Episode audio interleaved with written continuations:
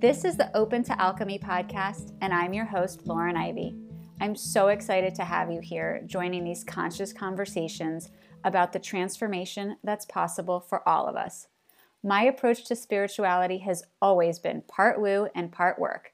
So, in this podcast, we talk about all the incredible spiritual modalities and add in a bunch of practical things that really make it fit into our lives. I can't wait for you to join me. Hello, everyone, and welcome to another episode of the Open to Alchemy podcast. I am here with Marnie Grodzin, and I am so, so excited for this incredible conversation to be. Marnie and I have known each other for a little while through our Atlanta community, and I know she's going to have so much incredible wisdom to share with you. So, welcome. Thank you. Thank you for having me. Yeah. And I should have said Marnie is the founder of Gathered and Grounded. So she can tell us about that. But you also seem to always have your hands in like a lot of different things, which I love. So if you just want to introduce yourself and just share a little bit about what you're up to.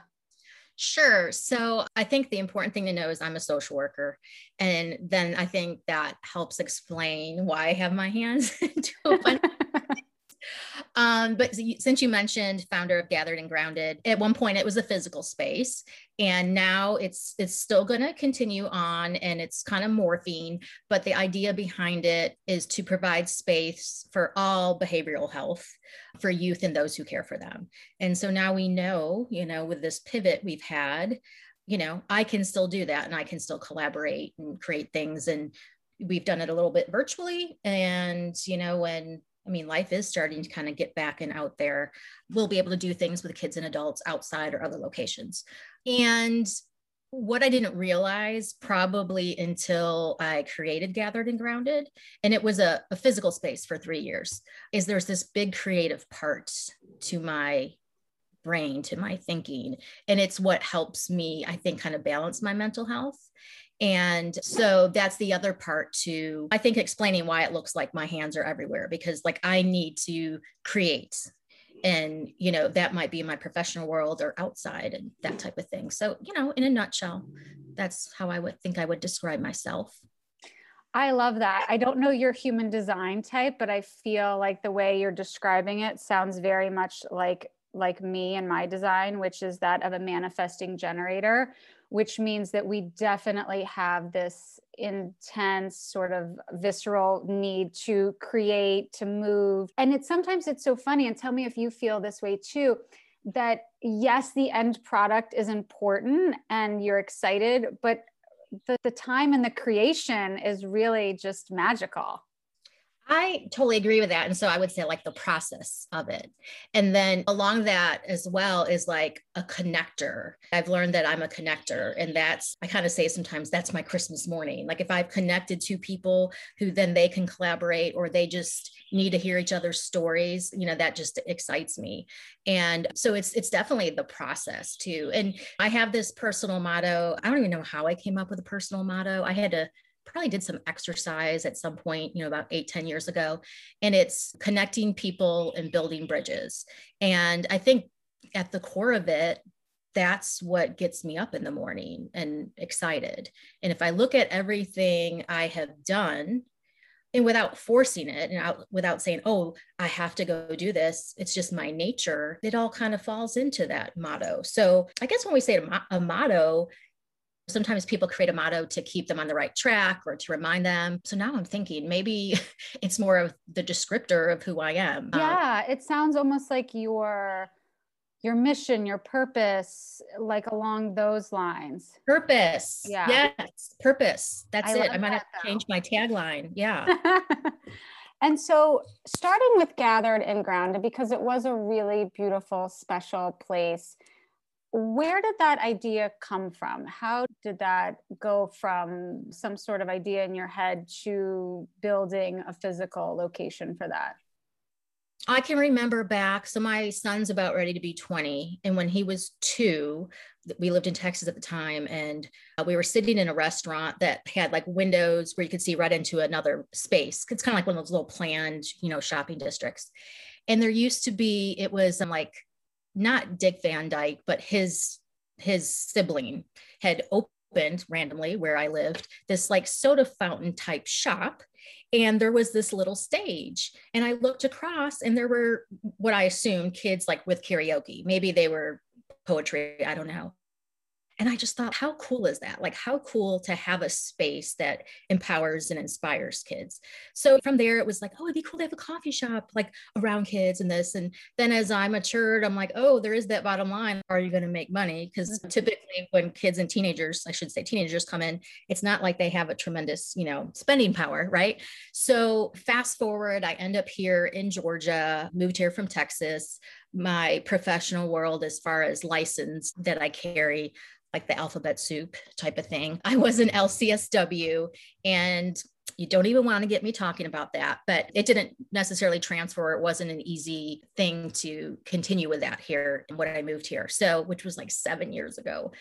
So, what I decided to do is that first year, like be a no person rather than a yes person, which now that I'm saying this out loud makes me go back to my purpose, like connect people and building bridges because I used to say yes to everything. And when I was younger, just kind of not knowing how to say no and ego, like, oh, they're asking me to do this.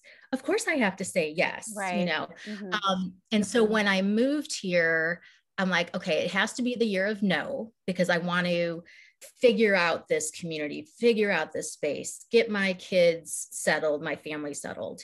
And just through that process just naturally connections were made learning what you know oh, i don't know if they asked me to volunteer if i would ever say yes to that.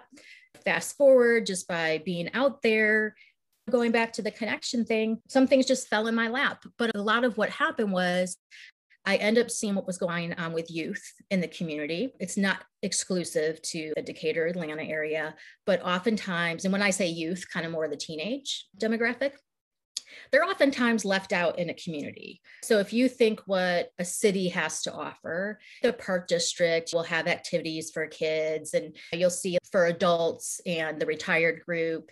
And you're not really find that for that teenage age group. And then on top of that, we know like that's the group when they start to go do things and experiment and take risks, which is all natural and, you know, normative for that age, frustrating and scary for the adults in their life. But, and so I'm like, there's a big hole here. So part that, part knowing like the mental health, what I'd say crisis, the usage of you know drugs and alcohol and negative coping mechanisms. There just needs to be a space that enters with them and focuses with them on them. But then that other part of the mission for youth and those who care for them be adults that could be teachers fire you know fire department police department because we're all connected. So if you want to support one group, then all the other groups around them that they're connected to, if you support them, you're going to have better success. I mean, if you think in a classroom, if that a teacher in the classroom is having their needs met personally and professionally, it only makes sense they're going to be at their best and the kids in the classroom are going to feel that. So, kind of taking that concept and that's how Gathered and Grounded came about. I remember specifically, actually, I was passing over train tracks and I was like, Gathered and Grounded. That sounds really good. Wow. Oh, I love that. So that's, I mean, that's how it was. And then from there, everyone was surprised when I announced it because I didn't tell a soul. Mm-hmm. I didn't tell my husband until one day I was like, Can we meet for lunch? And he brought me a cake pop. And he's like, You know, I brought this. When I told him about it, which obviously there's money involved. He was relieved because he's like, I just wondered if like you were going to be talking about a divorce or something like that, oh, which was, you know, you weren't at that point or anything. Right, right. But that was the good thing because his expectations were like, oh my gosh, what's is she going to spring on me? But then I think that allowed him to be like, yes, do this because right. It wasn't the worst option. case that was happening in his yes. in his mind yeah yeah. So that's i mean that's maybe that was a long version of the story but i think that was more of a quick version knowing how i typically say it but that's how that's how it came about.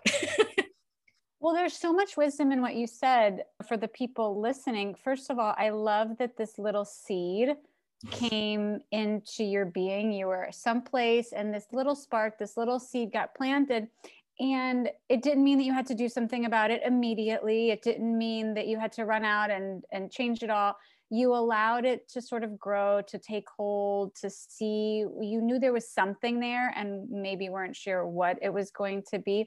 So i think that's so inspirational for many of us who feel that any idea has to be acted on right away, whether it's fear of losing it or somebody else taking it. I'm recently reading um, Big Magic by Elizabeth Gilbert. So there is something about this idea and idea generation and ownership that's been circling in my head.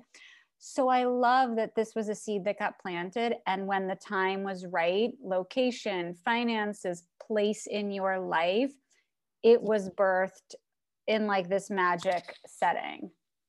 Yeah, a lot of truth to that. And it's funny, I listen, I'm known to listen to podcasts. I mean, I listen to one every day in the shower.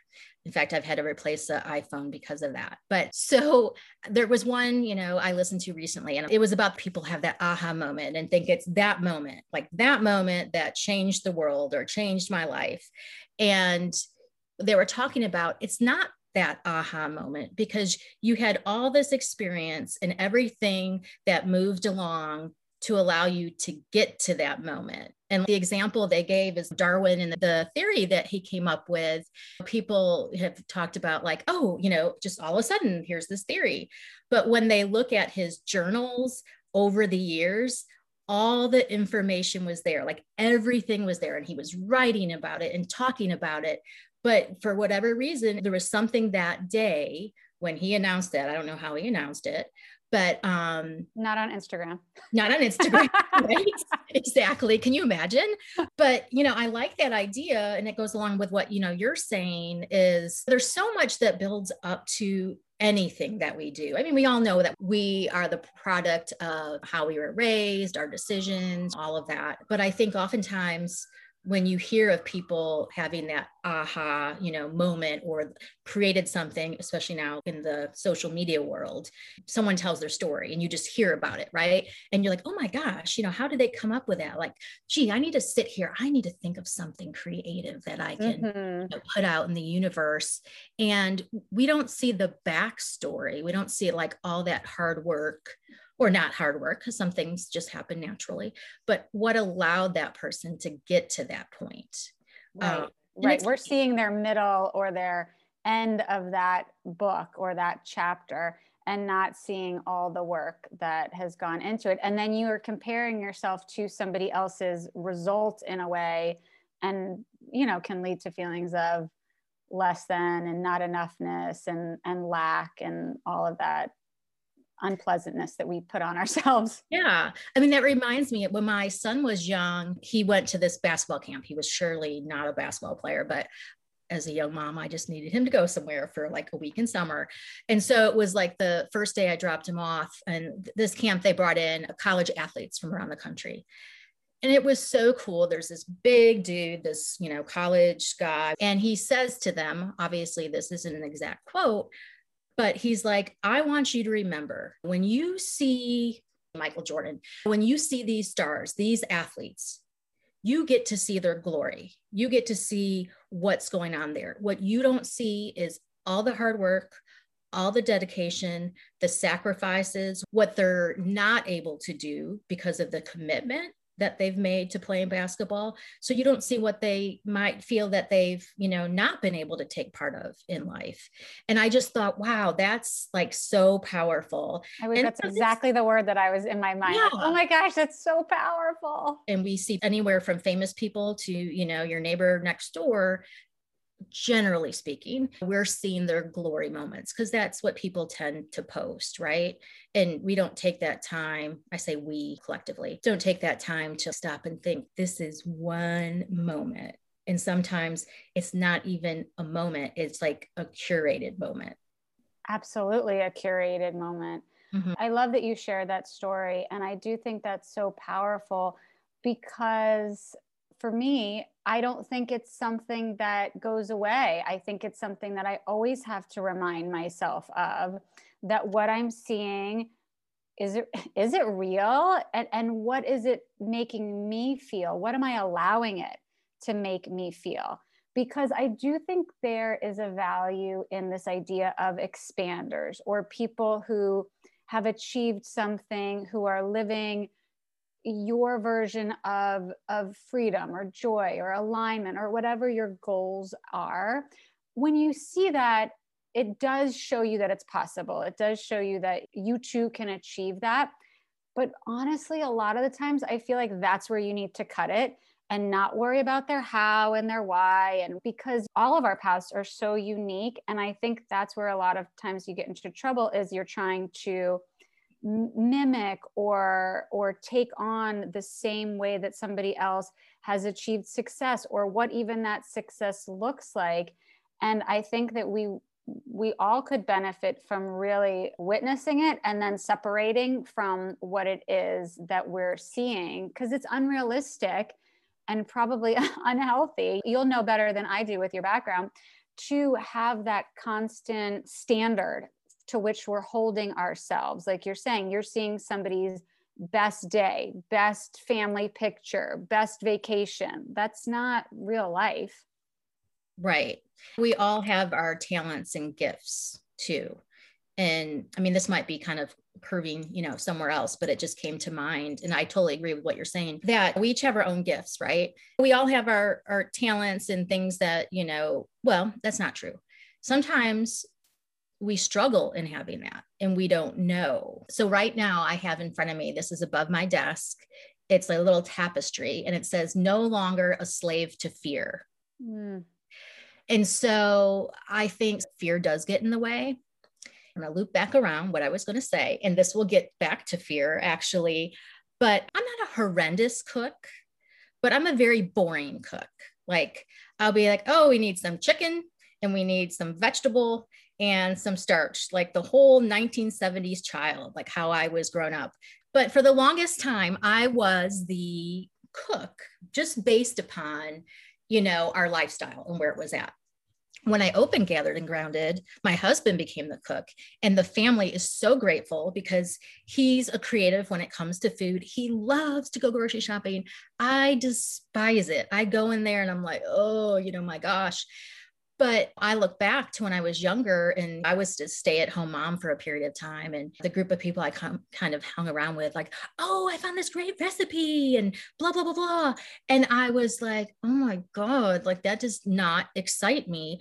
But I will tell you, I was going home and trying to find a recipe that I could cook because I'm like, that's a definition of a good mom. Right. That's that's what the stay-at-home mom needs to do. I have that time. I need to serve everybody first, that whole typical saying.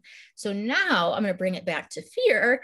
And, you know, it's like that fear of being exposed in a way of like, that's not who I am, and not having the maturity and feeling like solid in where I was standing at the time to say, cooking, that is not my thing, does not bring me joy, and just be authentic and real with it but mm-hmm. instead i just kind of went with it because that's what you do when you're a young and stay at home mom and maybe i mean i'm not saying that was in my mind you know based upon the community i was in that was my interpretation of it and yeah. i'm sure if i talk to other people they're like well, where the heck did you get that you know but that's how i viewed it i mean i can 100% like I am you. I can relate to that so much in so many aspects and so many different genres or areas of life. And I think there is the element of self awareness, of confidence, of authenticity that for me has come with age. Maybe other people are, are born with it or come into it at a different sense. For me, it's definitely been only in the past few years that I have been able to stand more in my truth and not let the fear of of being less than whatever that means in my own mind or judgment or being different. And and each day it unfolds. I was meditating earlier and basically a lot of what you're just saying dropped in about you know i've lived so much of my life in this shadow of of settling of conformity of of mediocrity you know, mixed with excellence. Like in my mind, I wanted to achieve a certain thing, but maybe not even truly connecting with what that meant about me or what that goal even was for. Whose dream is that? Who wants that? Mm-hmm. And so I think it's this constant place of of dissecting, of introspection, of, of letting that truth or that remembrance of who you are come to be. And it's not the easiest path. I'm curious your perspective on this, but it is easier in many ways to just go with the flow and try to fit in. It doesn't feel good in your heart, it doesn't feel good to your soul but when you think about it from this mind body connection, like, sure, what a, why am I going to fight this? Like, I'll just do that, or I'll just go on that trip or buy the thing. And then all of a sudden, one day you're just like, no, I, I can't, that's can't do it anymore. Can't do it. mm-hmm.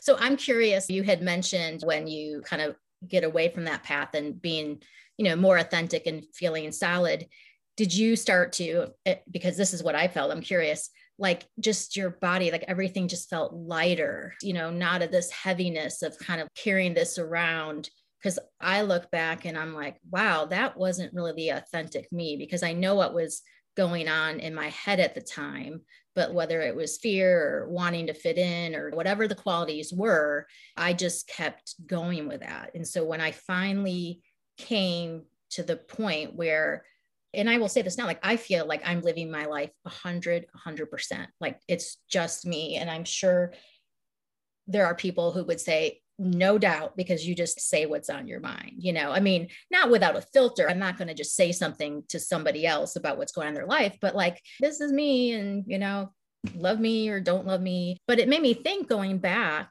based upon what you're saying, like when we are younger, you know, we're still trying to figure out too who we are. And being a young when I say young, it's not like I was a young parent. I was 28, but I was too darn tired to even be thinking about me, to like spend time and be like, you know, introspective. I told my sister when she started having kids and when, you know, they're like up until like two or three, it's just in my experience, it was like so physically demanding. You know, you're making your food, their food, and like your sleep schedule might be off, all these different things. And for me, that wiped me out. I would put my head on the pillow. My mind wasn't thinking. It was just like, thank God I made it through another day. And boom, I was asleep.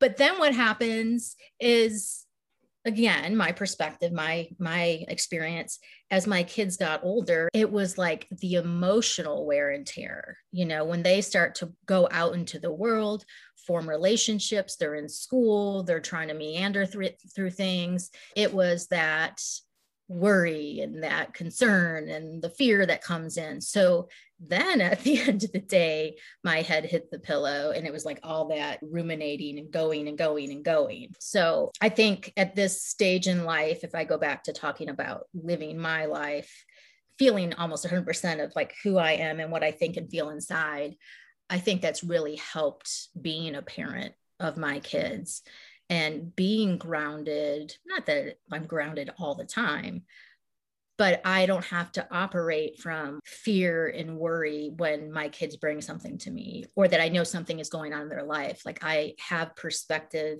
and don't act from oh my gosh like how is this going to affect me? How do i fix this? Whatever. I'm like okay this is their life.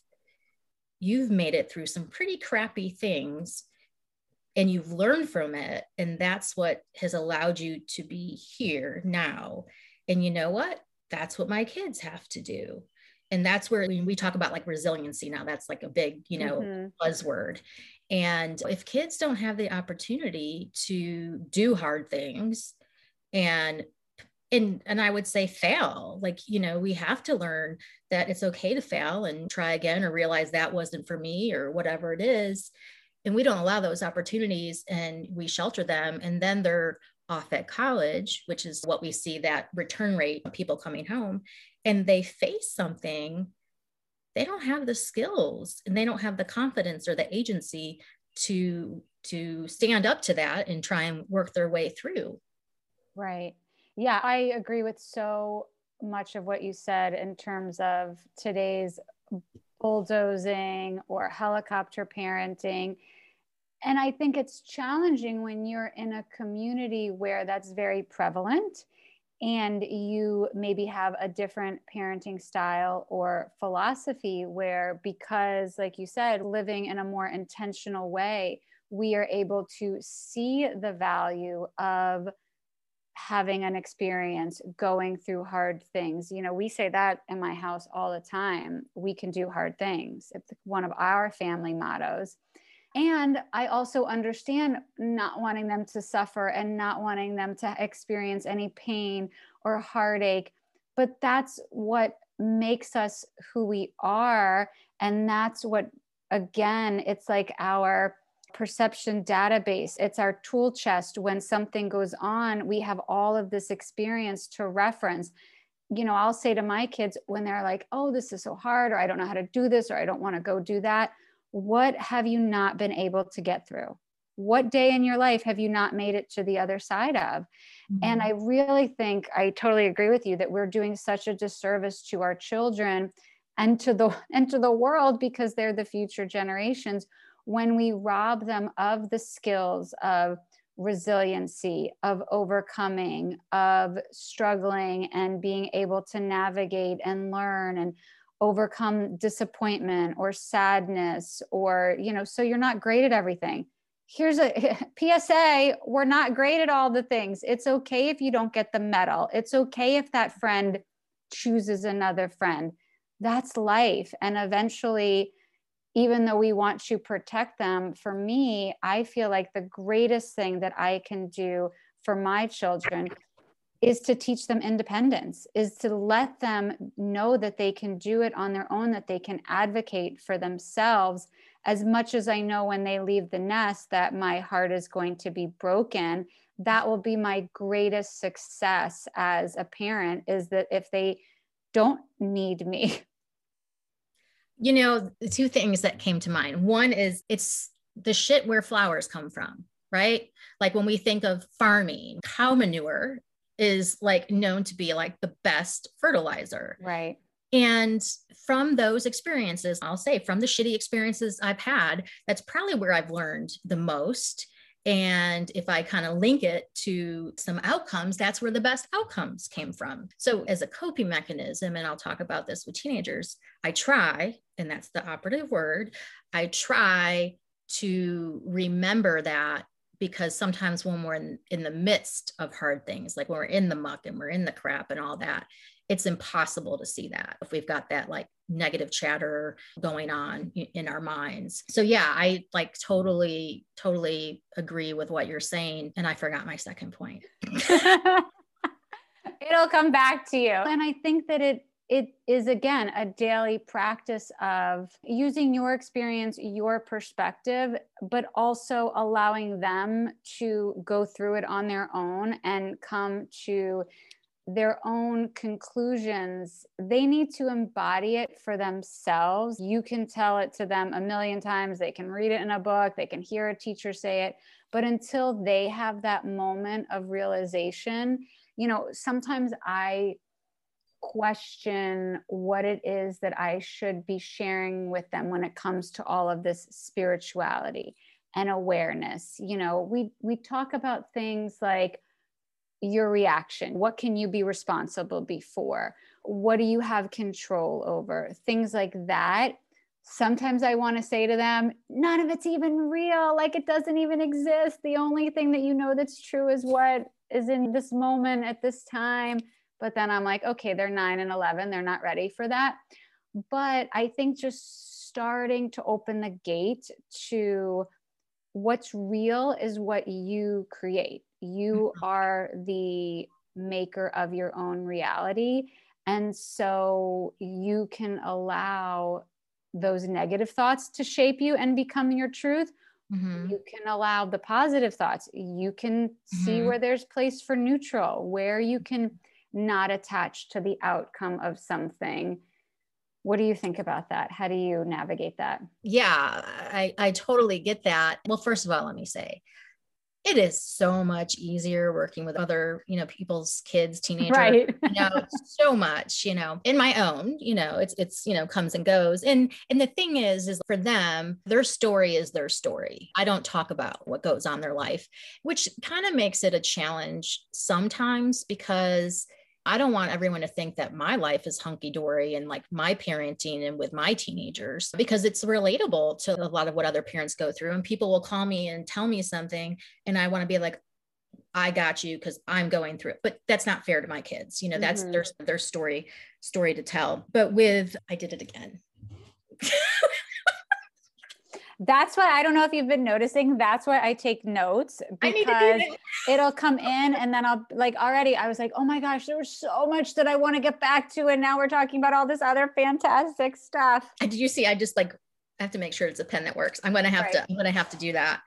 Um, but oh i think i know. Yeah i think this was it. We all create our own stories right with things that happen. And when we look at like the normative stages of kids what's normal and not normal of course to like all the psychologists and studies you know that have been done I think when we start to find ourselves in a place as adults, as we continue to evolve, and I think with our conversation we're having today, we're kind of in a similar space, coming into our own and embracing who we are and not trying to go after who someone else is. And not, I mean, I still do that. I'll see something and be like, oh, I got to get my shit together because mm-hmm. you know, whatever. So it's so easy for us to, what we've been through, to see that and want with these younger kids to be like, you know, is that real? Is that possible? That's really what happened? Or is that going on in your mind? You know, and, you know, there's just some things that people just have to go through and it's really hard and probably more so with our you know personal kids to see that to see that happen. I think there was something that you said that made me think of this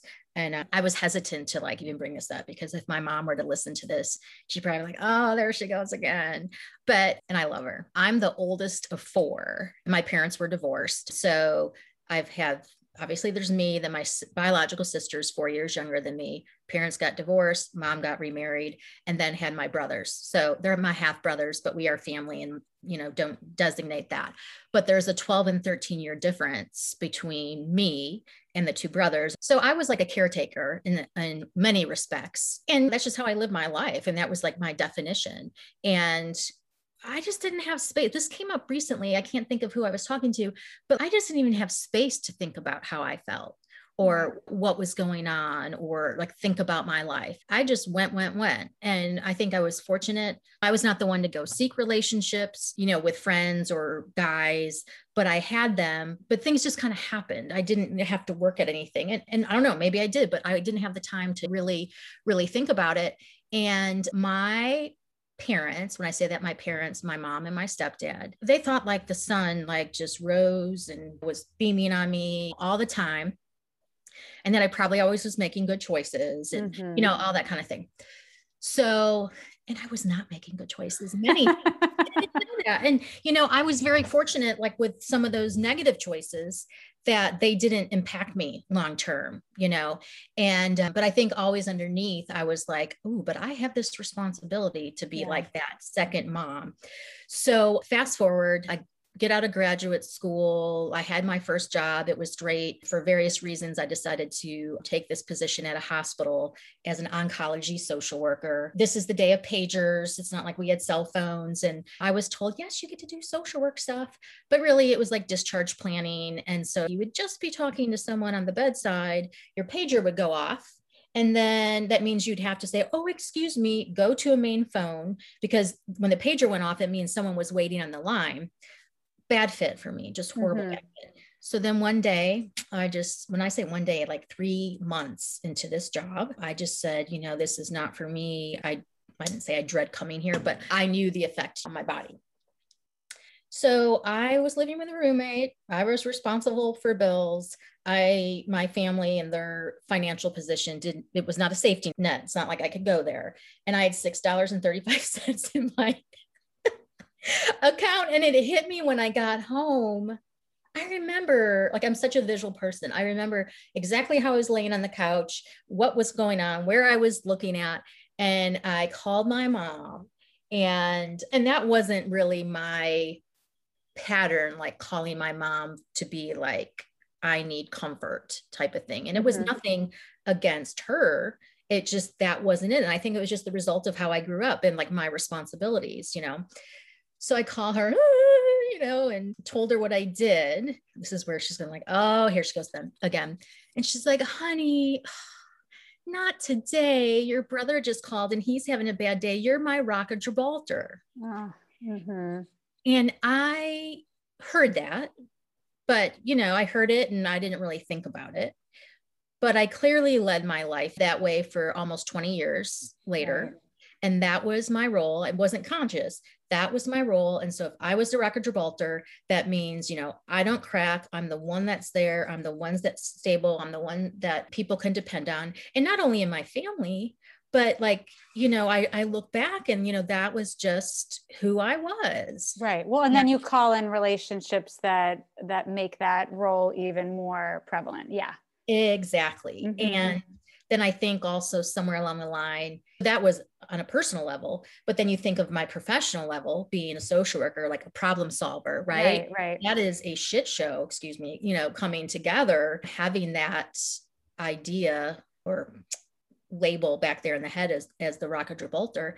So it's like, if that's my role, and this is me now looking back, you know, yeah, not, yeah, of course. Like if that was my role and what was going on, how could I have been allowed to be myself right. and be authentic. And so that was the downfall of like my mental health and kind of holding that in. So it's like if i have these people coming to me asking for advice and opinions and all of that if i like share with what's going on with me in personal relationships not professional they'll be like oh my god like why would i come to you and then i'm like then who who am i then like i won't be valued right and so going through what I call the valley, life's, you know, ups and downs, I had some really bad valleys and, and which allowed me to look back and see that perspective.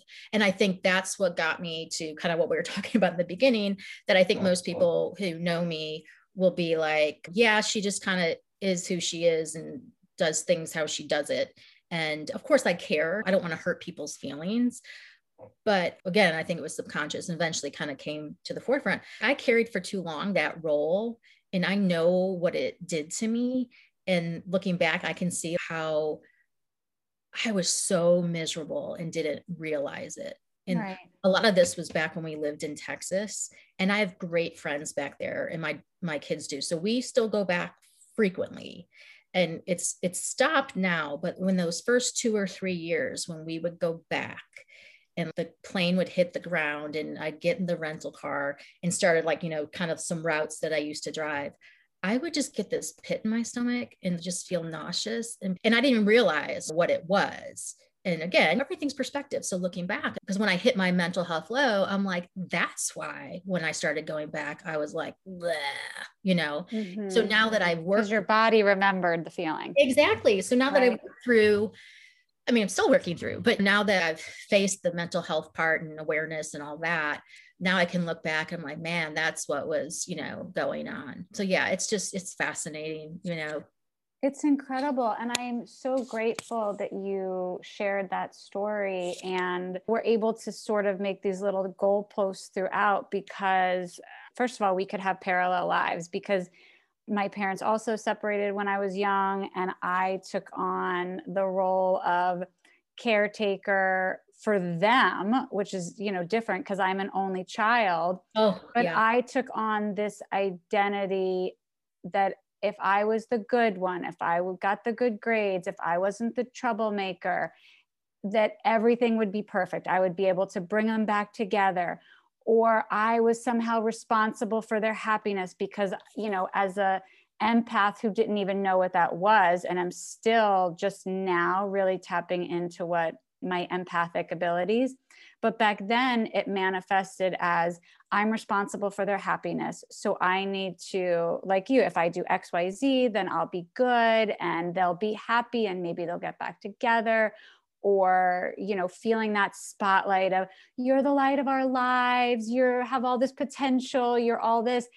And then the way that manifested in me was first of all definitely having a side that was like troublemaking and sneaking out and doing all that stuff because of course you're a kid like you have to have an outlet in some ways but also never really wanting to step outside of this boundary of this box. I don't want to be looked at too much. I don't want to be too out there. I don't want to cause trouble. I just, as long as I fit in this nice small box and my parents could hold me up and my other family could hold me up, of look what she's doing. Isn't she good? Isn't she ex- exceeding, excelling?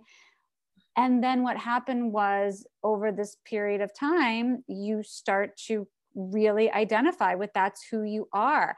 And I really connected with what you said well, if I say that something's wrong and I say that I'm struggling or I'm having a problem, then who who am I to to help other people?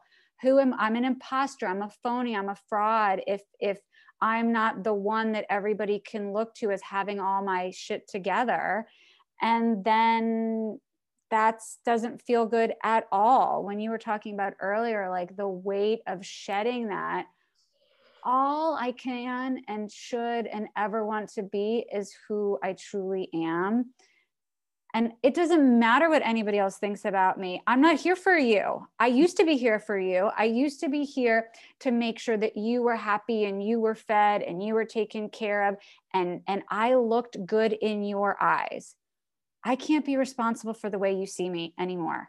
I'm like blowing it up, people. I love that. I love that. I'm just like, what? And that's these messages, especially in the past few days. I don't know. It was like the full pink moon, and I was like a lot. And now I feel like I'm just shedding it like yesterday and today. It's like, what have I been wasting all this time and energy for? I am doing myself a disservice and I'm doing, I'm, I'm not serving anybody else from this place of depletion or this watered down diluted version of myself. And like you i it would it would break my heart to know that i had hurt somebody else or or done something. But what you think about me i have no responsibility towards that. Like i know that i'm checking my intention and that's where it ends. Yeah yeah. Oh totally totally what came to mind was i was in a like at my lowest i went into a outpatient program for mm-hmm. mental health and and I hated it. I don't know why mental health places are so nasty overall and like just not welcoming. And that's not true. There's plenty because I go and tour them because, you know, to know a bunch of resources. And I don't want to name where I was at, but it was just dreary, you know. Mm-hmm. And I mm. think some of it, especially waiting rooms, like you don't want to trigger someone. So I get that. But I just did not like going to this place. I'm like, no one's like me. This is like being like my mindset. And if I sit and think about it, obviously I got a lot out of it. But the big thing I got out of it was, and it sticks in my head, is like, stop shooting on yourself. Yeah. Just stop shooting on yourself because it was like all the shoulds, all the shoulds, all the shoulds, all the shoulds, right? And I don't think I do it anymore. Maybe it's just kind of ingrained now in me.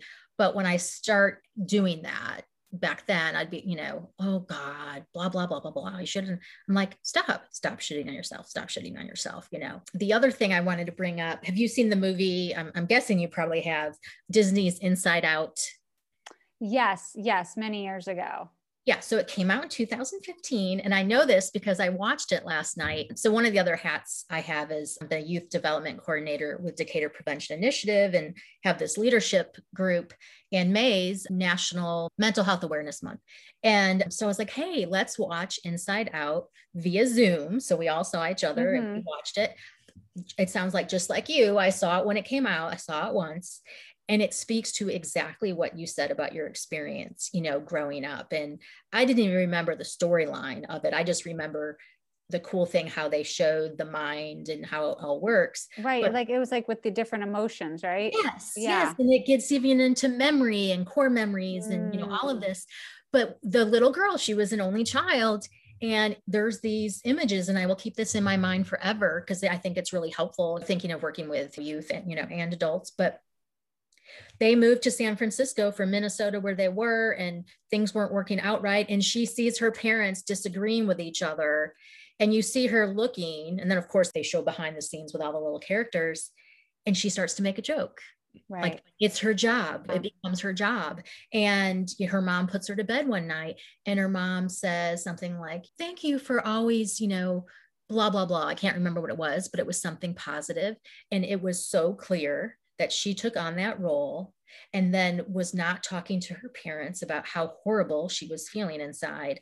And then you've got those emotion characters they show throughout the movie sadness. Everyone's in there, especially Joy was a character. And she's like, oh, sadness, don't touch that. And there's a part where it's this girl's imaginary friend and he ends up being sad about something. Joy tries to get him all you know excited and to get over it and sadness comes and sits with him and basically just relates. And it's like oh yeah i feel you know that kind of thing. And joy stands back and she looks and she's like oh my gosh because it just took a little conversation to hear how the boingo bingo whatever was feeling and to acknowledge that. And and we need sadness and the point was like we need sadness because then it can help us connect to others. You're talking about like holding it in the body, that sadness, to talk about it, to cry about it, to work it out, or whatever it might be, that that's like super important. And right. so this character, when that all came about, it ends basically with her in her parents' arms crying and talking about like how she misses A, B, C, D, E, F, G. And she held that in that yeah. whole time as yeah. that role, just like kind of what you talked about oh, I need to watch it again. But as you're talking about it, it definitely is making sense to me as a like memory that I remember watching it and feeling definitely like I relate to that part of her trying to make things better for her parents. And then you take on that you can't have the problem. So I would love to hear from you if you would share what are some of your favorite self awareness practices? What have you been able to tap into that led you to sort of uncover these self conscious things, or or that in the moment now you're able to to pull up? Good question. Yoga is one of them. When I had my son, where I was living, there was a Lifetime Fitness. And back then, like I said, this was like 20 years ago, you know, that's in my memory, that's when like yoga started to become mainstream, but it was like, oh, because this is a good way to be physically fit. Right. And it wasn't the full yoga philosophy, dharma, all that. And when I moved to Decatur, like we have these great communities where that all came together. So that was instrumental, big time in like realizing in the body and the breath that the head and the body are combined and there's not this separation mm, because mm, so a lot of times it's like we've got this head because we're in there so much thinking but like as we've learned from the neck down that whole body like that's an additional system like our nervous system and vagus nerve and you know all that kind of stuff. So i would say that meditation of course i'm not always good at staying on top of that. And you know, it started out with like shamatha meditation, just like focusing on the breath, just the awareness. And then as time has gone on, I allow my mind to kind of go with a thought. And I had met someone who probably like the Taoist way of meditating is sitting, how we have the energy in the body. And with like shamatha breathing, it's kind of like, you know, shoulders up and back and like having posture so you can breathe. And in the Taoist philosophy, or part of it, I haven't really read much about it, but it's sitting, it's not about the structure of your body. And it's just kind of letting go. And it's weird. I'd find like my body would start moving. And the first time I was like, oh my gosh. Wow. And it was just like what I'm doing right now. This like this subtle rocking could happen, mm-hmm. or it's like all of a sudden this little circling and then it would stop and it would just kind of it was wild. Oh, and oh, I love that. It's like the prana, the chi, kundalini yes, is sort yes. of all rising, working its way through you. Right. So when I sit, which I would love to say it's been often lately and it's not, I need to get back to that. I didn't sit with an intention like I'm going to do this way or focus on this. I just think I'd probably start out in my breath and then just wherever, you know, it goes, it goes. I would say exercise, getting those like endorphins going, allowing the body to end up feeling tired you know mm. like i noticed during covid and the pandemic and the shutdown in the very beginning it was like we were bums at my house you know? And as far as like trying to sleep at night like i just wasn't like ready to sleep and settle. Right and like because you hadn't used your body enough. Yeah sleep sleep is like uber important and i've recognized that. Um, if you have a partner who snores you need to take care of that. I am trying desperately to convince somebody about that but let me think what else. Oh i think the big one and i probably could keep going on and on but relationships. I, you know, there's the whole introvert, extrovert, and at the top level, a lot of people think like, oh, you know, you're outgoing, so you're an extrovert and you're like this and, you know, quiet when you go into a situation. And if you delve further, it's really about like where you get your energy from, like what recharges right. you. And because people would be like, oh, you're so an extrovert. And after doing some work, I'm like, oh no, I'm so an introvert. And so trying to explain to people I used to be that yes person. If people were going out, part of it was like, I don't want to miss out. Right, right. But the other part was just this excitement like, what's going to come of it? Meeting someone new and maybe there'll be a cool opportunity. And I used to do a lot of fundraising in Texas with my roles. And that's where the ego was. If someone's like, well, you had this up, you know, and I think all that was a factor of like my downfall, you know, of my mental health. And so with being an introvert, recognizing I need time to myself. And, and that can just also being at home. It doesn't mean people can't be around me in the house, but I can't be a yes person to all those social engagements. I can't be a yes person to fundraisers and all of that. And, and so I've had to be mindful of like my relationships with friends and and i've lost friends for sure as a result of that because i've said no a lot and i don't go to a lot of things you know in my neighborhood it's very social. And when i say my neighborhood like my street and it doesn't mean i don't like any of them or you know value them but i just can't go do all those things. Like i need to be by myself. So protective of my time. And i would say now that i'm saying all of this out loud for me, that's probably the number one up on the list that I have to be aware of. I'm so glad that you shared that because I think FOMO is a real I don't know if it's a it's a medical condition, but it is a real feeling that people struggle with. I too have subscribed to that. I'm I think I'm recovering from it. I think COVID helped me recover from that because first of all, people weren't doing anything or doing a lot less and then you didn't have to see all the people posting all the things because if they were it was very small and it was i was able to dehook from some of that fomo. But i can definitely relate to this whole idea of needing space and and even working through how you identify yourself like the judgment of i'm an introvert i'm an extrovert. Why are we putting these labels and this judgment on this identity? Because we think that one is better because we think that one has more value. I mean that's so much of the ego getting in the way where if we have the opportunity to have that space and just sit with what feels good to me in this moment? What do i need from a soul level from a physical level, from my mental health, not what do I need to fuel the ego so I don't feel like I'm missing out on something.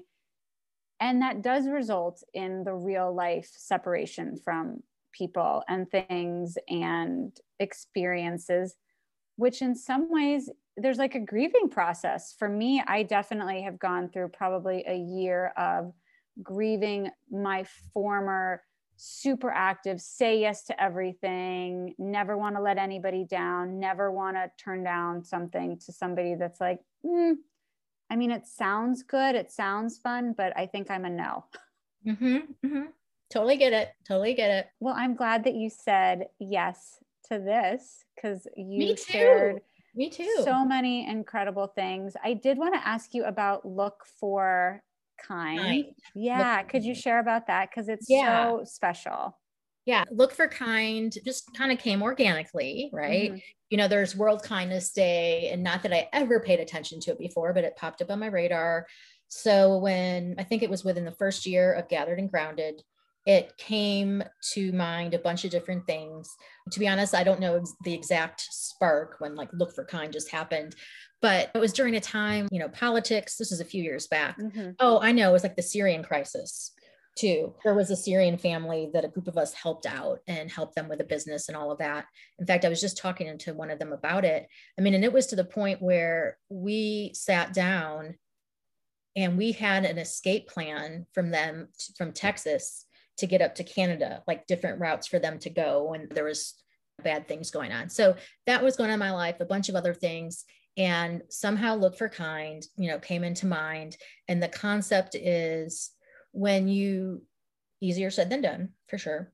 But when you make a conscious or subconscious decision to notice and to have this awareness, which brings us out of our thinking mind and you see a gesture. You see someone opens a door or someone smiles at you or we can take it to nature. I hate when the sun is out when i'm down and depressed. I'm like how dare you be out? Like i want the world to match with me you know? I need it cloudy i need it overcast i need yes. it, it needs to be cold it needs to be rainy and thunder and lightning it is hard to stay mad when the sun is out. It is just like i feel super lit up by it I know, I know. So nature, we can view it whether right or wrong, is you know being kind to us.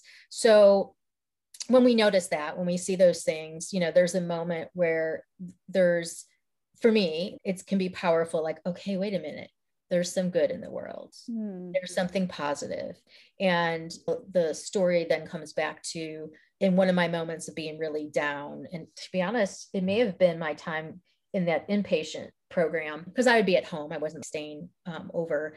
And I already hate grocery shopping, but it was like do or die. And I'm like, I have to go. And I was checking out. And the the clerk behind the counter, she's like, How you doing today, darling? And it snapped me out of what was going on in my mind. And there was this brief moment that I just had this I don't even know what word to say, but like just this moment of, huh, maybe I was able to breathe or whatever it was. And and then that moment went away and i was still down you know in the valley but it was a break. It was like a temporary break and it offered hope. And so that's kind of where it came from. So it's morphed into the tagline is see kind do kind and be kind.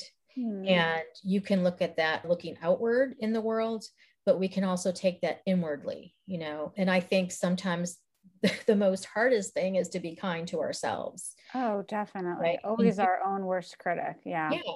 And do things that are kind to ourselves, which just goes back to like what you were saying, taking care of ourselves and what are those, you know, practices. And and so I I do relate it all back to kind of look for kind. I called it a movement, a project. I don't know what it is because I have big aspirations in my mind. Ooh, I um, love it. I am working on some things, but you know, kind of a suicide prevention, mental health, and working with youth and seeing the rates that are going up and in adults. I mean, it's we don't talk about that as much because there's this focus on youth, but you know, it kind of it's always been there, but having that morph a little bit to bringing the mission to the forefront. So that's where it's at. And I have stickers that I kind of like keep places. And I try to, if I pay a bill somewhere, like more at a restaurant, like I sneak a sticker in there.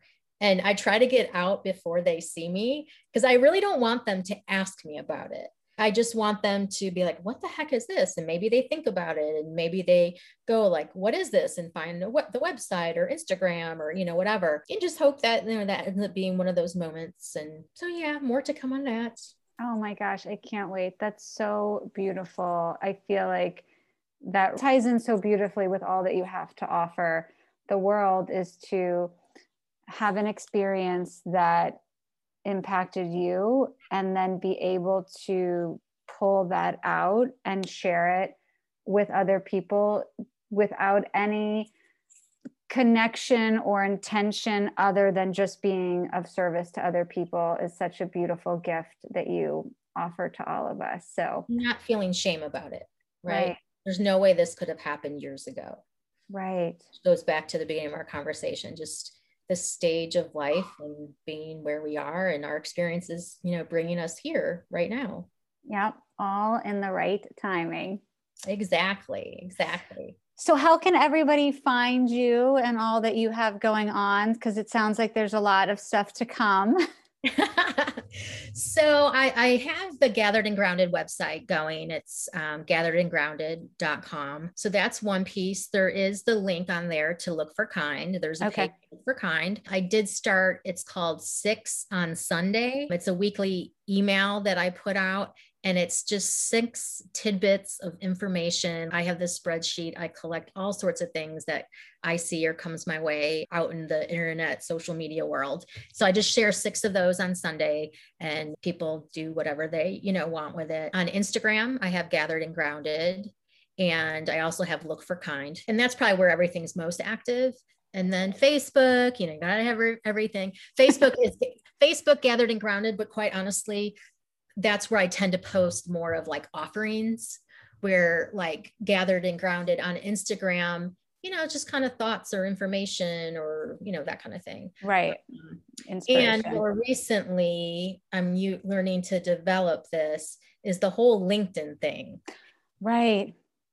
And so I'm on there as myself, Marnie Grodzin, but you know it goes back to that connection and networking and i've been involved with a few things lately and then i started getting these like oh so and so wants to connect. And i've always had a linkedin linkedin account and i was like oh maybe i need to do this now. But i've been so grateful because that's been a fun way to connect to. And again the way the universe works now that i don't have the physical space all that energy for gathered and grounded all that energy that went into that it's like wow like there's this space to connect more and almost to connect broader, like right. outside of right here in this right. community. Well, that's what I was thinking that people listening from all over the country and even further can be able to tap into you and access all the gifts that you have to offer. So that is a positive, although I'm sure it was hard to see the physical piece of it go. Yeah, for sure. I mean, I, in a nutshell, I mean, I knew it was coming amongst this COVID, you know, yeah. the writing was on the wall. But when I finally made the decision, the end of the lease was February 28th. The irony is, I signed for a, a new one year lease March 1st of last year. Then the shutdown was the 12th. But here's where, like, the maturity and the fear and all of that I, at, in the beginning, so the end of January, you know, I was boohooing and dreading the whole process of shutting it down. Like, I mean, you were there, like there's, you know, little nooks and crannies. Oh, it was fantastic. You know, yeah. all of that. And I'm like, I just didn't want to go through the process. I mean, on the back door, there's too long of a story, but it turned into a sticker door. Like people would put stickers on there. I'm like, oh my God, I'm gonna have to like get rid of that. And how am I gonna do this? And I'm like, I just want someone to come and do it all for me. You know, mm-hmm. it's like boohoo two-year-old kicking on the ground. And thankfully, I somehow got past that. I'm like, I'm just gonna take the month of February move out. You know, I gave away a lot of things that over the years I'm like, oh, you know, so and so really liked that. Or I can totally picture this kid sitting in this chair. And then, you know, I, I sold some things too. It's like the business part, you know, had to come in. That was all the month of February, had some tears. And it was like February 22nd ish, somewhere in there. I was just like, wow, I walked in, I was done mourning. It felt good. I'm like ready to move on and i was just so proud of myself because those type of things and, and it'll always be a challenge for me. I would rather not face losses like that and take the time to grieve like that because that hasn't been my nature. There was never a room for that you know? Right. and so that was like such a huge experience for me. And and you know I needed to go through that because I've like my life's been a little bit crazy now with just other things that have come my way that weren't planned. And that was like such a great tool that I think has allowed me in the last couple months to be resilient in that whole thing of grit, like Angela Duckworth. I didn't put myself in those situations, life just happened. And so the example of gathered and grounded would be if if I just said, someone come take all this stuff and just do it for me, right? That would have been much easier and I wouldn't have had to face what mm-hmm. was inside or and but when we define grit, it's like putting yourself in situations that you know are going to be challenging and are going to be hard and potentially you could fail at it too. And that was that was that whole month of february. I was like suck it up buttercup you know you're gonna have to you're gonna have to do it. No one's coming in to rescue you. So right well but you you gave yourself the gift of presence of awareness. You allowed yourself to do circling back to what we talked about earlier with with the kids you allowed yourself that opportunity to go through something and get to the other side of it. And it's an incredible gift in self love to know that you have capacity and ability beyond what you maybe thought at the time. And now you know it for sure. That was really good what you said. I needed to hear Thank you. Can we like have these podcast sessions like, you know, every week? I would love to. well, it's so, I love doing this so much. It lights me up in the most incredible way not only selfishly do I get to learn from you and all these incredible people who are able to be so generous, so authentic, so vulnerable, and sharing everything that they've been through, but to be able to give you a platform to let other people who do not have the gift of this relationship and this community in their life is such a blessing and an honor for me. I'm like, can I do these daily? Might be too much, but may someday, someday, maybe. Yeah. Someday. I'm like, where's my daily video? So, yeah. well, thank you, thank you, thank you so much for being here. It's been an absolute pleasure and an honor to get to hear all of your experience and wisdom. Well, you're welcome. And thank you for doing this because obviously it's energy going both way you know, like you have been a light in my day, and I'm sure you're a light in everybody else who sits on the other side of, you know, I guess microphone, Zoom, you know, whatever platform, right? We're on. So thank you. Thanks. Thank you all so much for listening to the Open to Alchemy podcast. You can find more about me on all the social places Instagram, Facebook, Clubhouse at open.to.alchemy. That's open, the word T O, alchemy, or at my website, opentoalchemy.com. See you next time.